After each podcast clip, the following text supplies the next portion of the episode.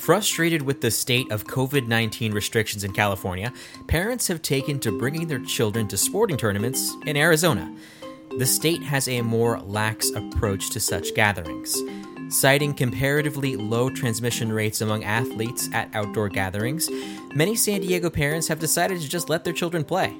California is also losing much needed revenue from letting these games slip out of state, something that the league leaders hope will make the state reconsider the rules. For the San Diego Union Tribune, I'm Daniel Wheaton, and this is your San Diego News Fix. Mark Zeigler, you're a member of the sports desk the San Diego Union Tribune, and you've been covering this story. Set the stage. When did California parents finally decide to head to Arizona to let their kids play? Yeah, I mean, this has been kind of brewing for the last couple months. Um, it started, I think, in July uh, when Arizona started to relax some restrictions, um, and it's really picked up. I mean, I it, it's amazing amount of emails after I write something about youth sports I get from parents saying, "Oh yeah, I was just in Yuma or I was just in Scottsdale. I just spent the weekend." You know what? One emailed me and said, "I had one kid in Phoenix and one in Yuma. I was shuttling back and forth." another guy emailed me and said my seven year old played his first soccer game, which is a big moment in a kid's life and a parent's life in Yuma, Arizona. And and uh, this is just the, the sort of their, their, bizarre alternative reality right now. Mm-hmm. And uh, like a lot of things with the pandemic, uh, you know, rules have changed. Can you walk us through kind of what forced parents to make this decision? Because it seems like people were expecting guidance from the state to allow outdoor activities, and it just never happened. Right. So, you know, the lockdown started in March. And for the first month, I think most people, at least in the youth sports community, just went with them. And when they got into April, they started to say, okay, what what are the protocols here for us to get back? Can we get can we practice but be distant? And and so in June in San Diego County, they started to allow it, but under the day camp protocol because there was no youth sports protocol. And so they just sort of called their sports practices day camps. And they did that all summer. Finally, on August 3rd, the state issued a youth sports guidance that basically said the same thing. You can practice, but you got to be distanced. Well, by then, these teams had been practicing for two months. They were sick of distance practices. They wanted to start scrimmaging. They wanted to have contact, depending on the sport. Uh, and so they just took it to the next level and they started to, to go to these sports. Now, as we've gotten into September, now into October, and there's still no updated guidance, California remains one of, I think, three or four states in the country that is not allowing any kind of contact among youth athletes or scrimmaging or games. Uh, they realized that Arizona was an option, and and and for San Diegans, Yuma, Arizona is only two and a half hours uh, to the state border. Uh, they have facilities there, they have hotels, and particularly in baseball, it is just booming every weekend. There's a big tournament, and the majority of teams, well, 95 to 98 percent of the teams are from California, and of the California teams, about half of them are from San Diego. Mm-hmm. And how big are these tournaments that are ongoing in Arizona? So there's been some huge soccer tournaments. Uh, in fact, the, one of the biggest soccer tournaments, youth soccer tournaments in the world, is, is held annually in San Diego in July and August over two weekends called the Surf Cup, and it's on two field complexes, one in Del Mar and one in Oceanside, with t- more than 20 fields at each. Uh, that's been moved to Phoenix, and that's going to be um, in the last week of December, first week of January. They said that in the first week they've they've set records for applications. That's what the demand is. Um, they'll get 400 teams for those kind of tournaments. Now the weekend tournaments in in Yuma, um, they're some as small as 50 tournaments, but the last two weekends there's been baseball tournaments with 125 plus teams. Uh, and these and these people are drive. Some of them start on Fridays, and they drive out on Friday. Their kids do online school uh, in the hotel, and they play a game Friday afternoon or evening, and they play Saturday. They play Sunday morning, early afternoon, and then they drive home. that's their weekend. Yeah. And uh, can you describe uh, some of the restrictions, if any, that are present when they play in Arizona? So there, there, there are protocols, and the tournaments have long uh, web pages full of them, and, and that they pass out. It's, parents are supposed to be distanced. Um, you know, in a sport like baseball, the players are generally more distanced than in, a sport like basketball that's indoors and much more close contact. Um, and and there are protocols, but if you've anyone who's been to Arizona knows, like the restaurants are pretty open. The bars are pretty open. Uh, I went to cover high school football there because they started high school football a couple weeks weeks ago, and the and the public schools are playing basically without fans. They had some parents, but that but basically without fans. But at a private school, Yuma Catholic, they had a, a, a nearly full stadium, um, and you know, I'd say maybe 70% of the people were in masks, but there were quite a few people who were not in masks among spectators. And that's just kind of how it is in, in Arizona. I think they've kind of got a different approach than California, even though, you know, in Yuma, you're right on the border with California, but you, you go a mile in, in one direction or another, and it's a completely different approach to COVID. One, one is, is fearing it and, and trying to eradicate it, and one is, for better for worse, is just sort of moving on with their lives. Yeah, you're seeing that divide uh, among a lot of states, and it's certainly interesting to see our kind of federal res- uh, response to this. It's uh, certainly an interesting way to kind of show this pandemic. But are, are, there any concerns that you know California will you know try to do something to stop this from happening? Because obviously, traveling is something that the state has tried to clamp down on. Right, and so that's kind of the, the pickle that they're in. I mean, there, there's sort of three issues here. One is is youth sports, outdoor youth sports, safe for the kids?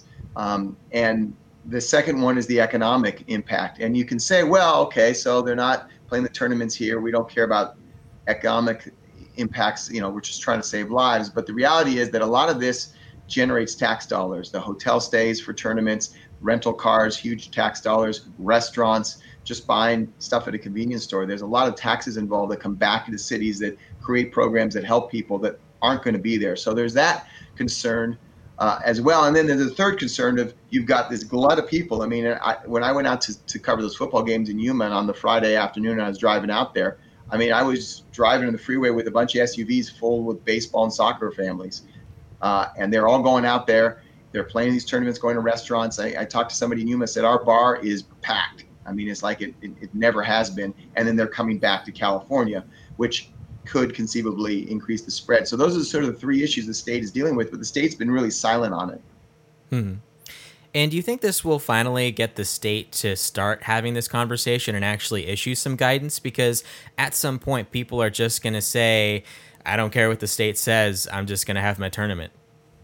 And that's sort of starting to go go on already in Southern California. There have been reports. I've heard reports of a volleyball tournament in Orange County.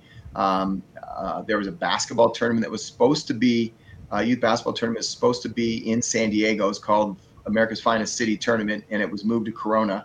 Uh, so it's kind of interesting. The Finest City Tournament is in Corona um, last weekend.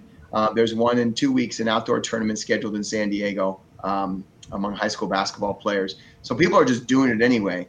Um, the state is interesting. So yesterday and Tuesday they released their guidances uh, updated guidances. They released one for theme parks. They released one for professional sports spectators inside outdoor stadiums, but they did not issue one for youth sports, even though there was a lot of buzz, a lot of reports, even from the governor's office that it was supposed to happen and it didn't. And that just continues to frustrate people. Uh, you know, uh, the the uh, Secretary of Health and Human Services was asked about it on a, on a media teleconference yesterday and basically said, you know, it's an issue in my family. My kids all want to play, but we're we're really looking at it carefully and, and we're taking our time and hopefully we'll have something soon. But he gave no timetable. And I think the frustration level among youth sports leaders is so high right now that they're just saying, you know, come arrest us because we know you won't. Mm-hmm. Yeah, it's it's certainly odd how this approach has been taken because if you're an organization, you have the ability to enforce your own rules and also trace if there is an outbreak. While if you just let people do whatever they want unorganized, you could have unmitigated spread that way. So it's almost better to work with an organization than let it go, you know, sub rosa. Right, and that's one of the arguments that the youth sports organizations have made. Uh, another argument they've made is is there's been a few studies locally, and then one big, massive national study uh, by the University of Wisconsin's uh, School of Medicine and Public Health um, did it with 90,000 youth soccer players from 34 states across 10 weeks, and they found one case of team within a team transmission of COVID. Uh, and they said, look, this isn't foolproof. This is the best we could do, um, but this is a study. So they've asked the state if, if there's data or science that indicates that it is not safe for kids to play uh, and that they will spread the virus at, at, a rate higher than they normally would within society, please show us that data. And there's been crickets. And so I think that's added to their frustrations. Another thing is is, uh, and we were talking about this off air, is these kids go to practices and they're supposed to be distanced. They're supposed to be in a little box and juggle a soccer ball and not interact with anybody. And then they leave the, the rec center where they're practicing and they walk by a basketball court where there's a five on five pickup game or on the adjacent field you know, at five o'clock, guys get off work and they're playing a pickup soccer game with 20 guys, and completely unregulated, completely allowed. Um, no one's bothering them, and they're saying, well, why why can't we do that? And and we're part of an organization that's trying to do things the right way, yet we're getting penalized. And so I think the frustration level is just getting higher and higher and higher. And again, I think they're just going to sooner or later just say, look, you can't arrest all of us, so good luck.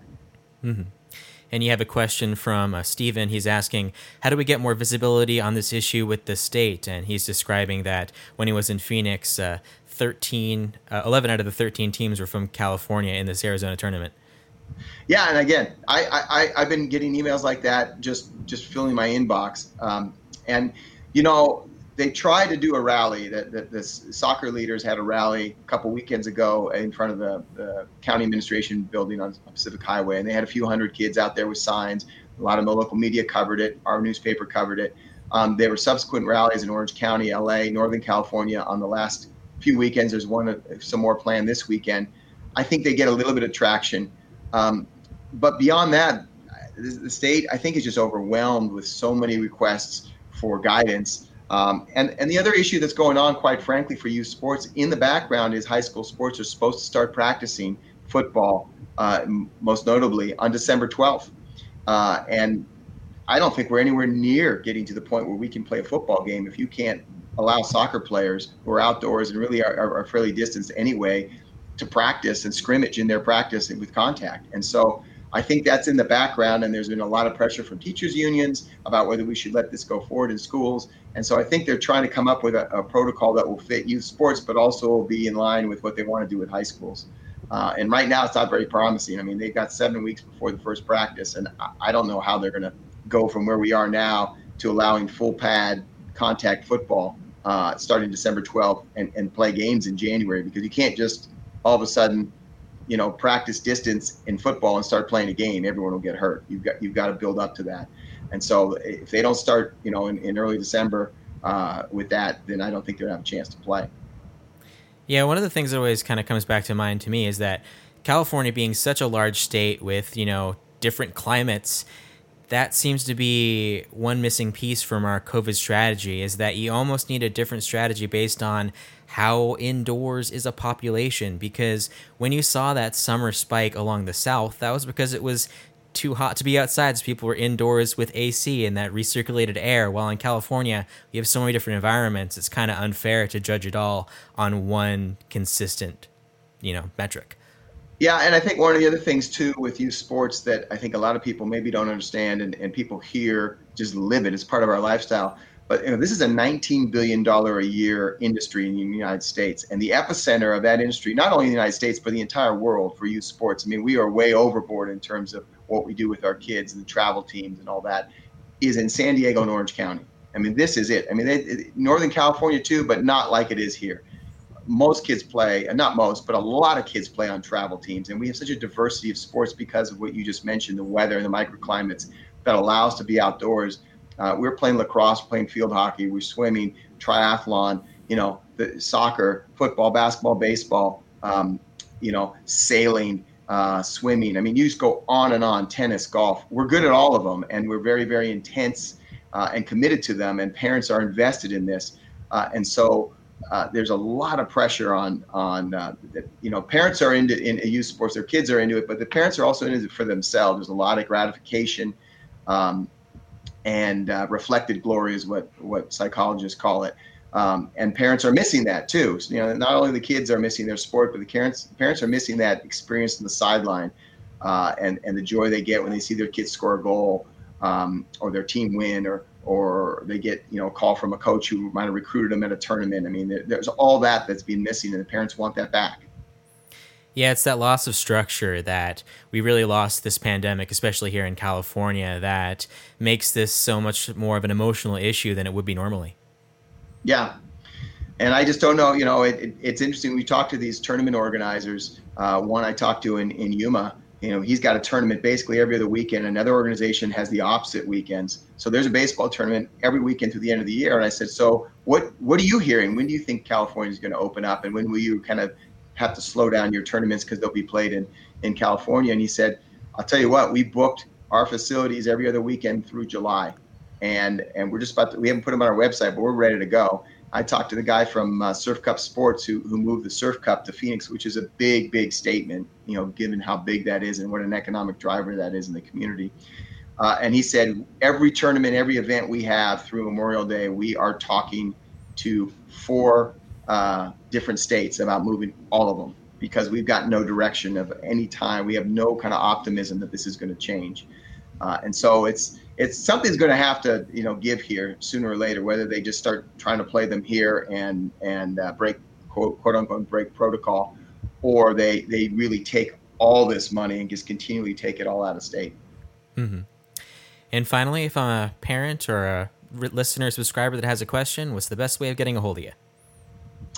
Uh, probably my email, which is mark.zeigler, Z E I G L E R, at sduniontribune.com.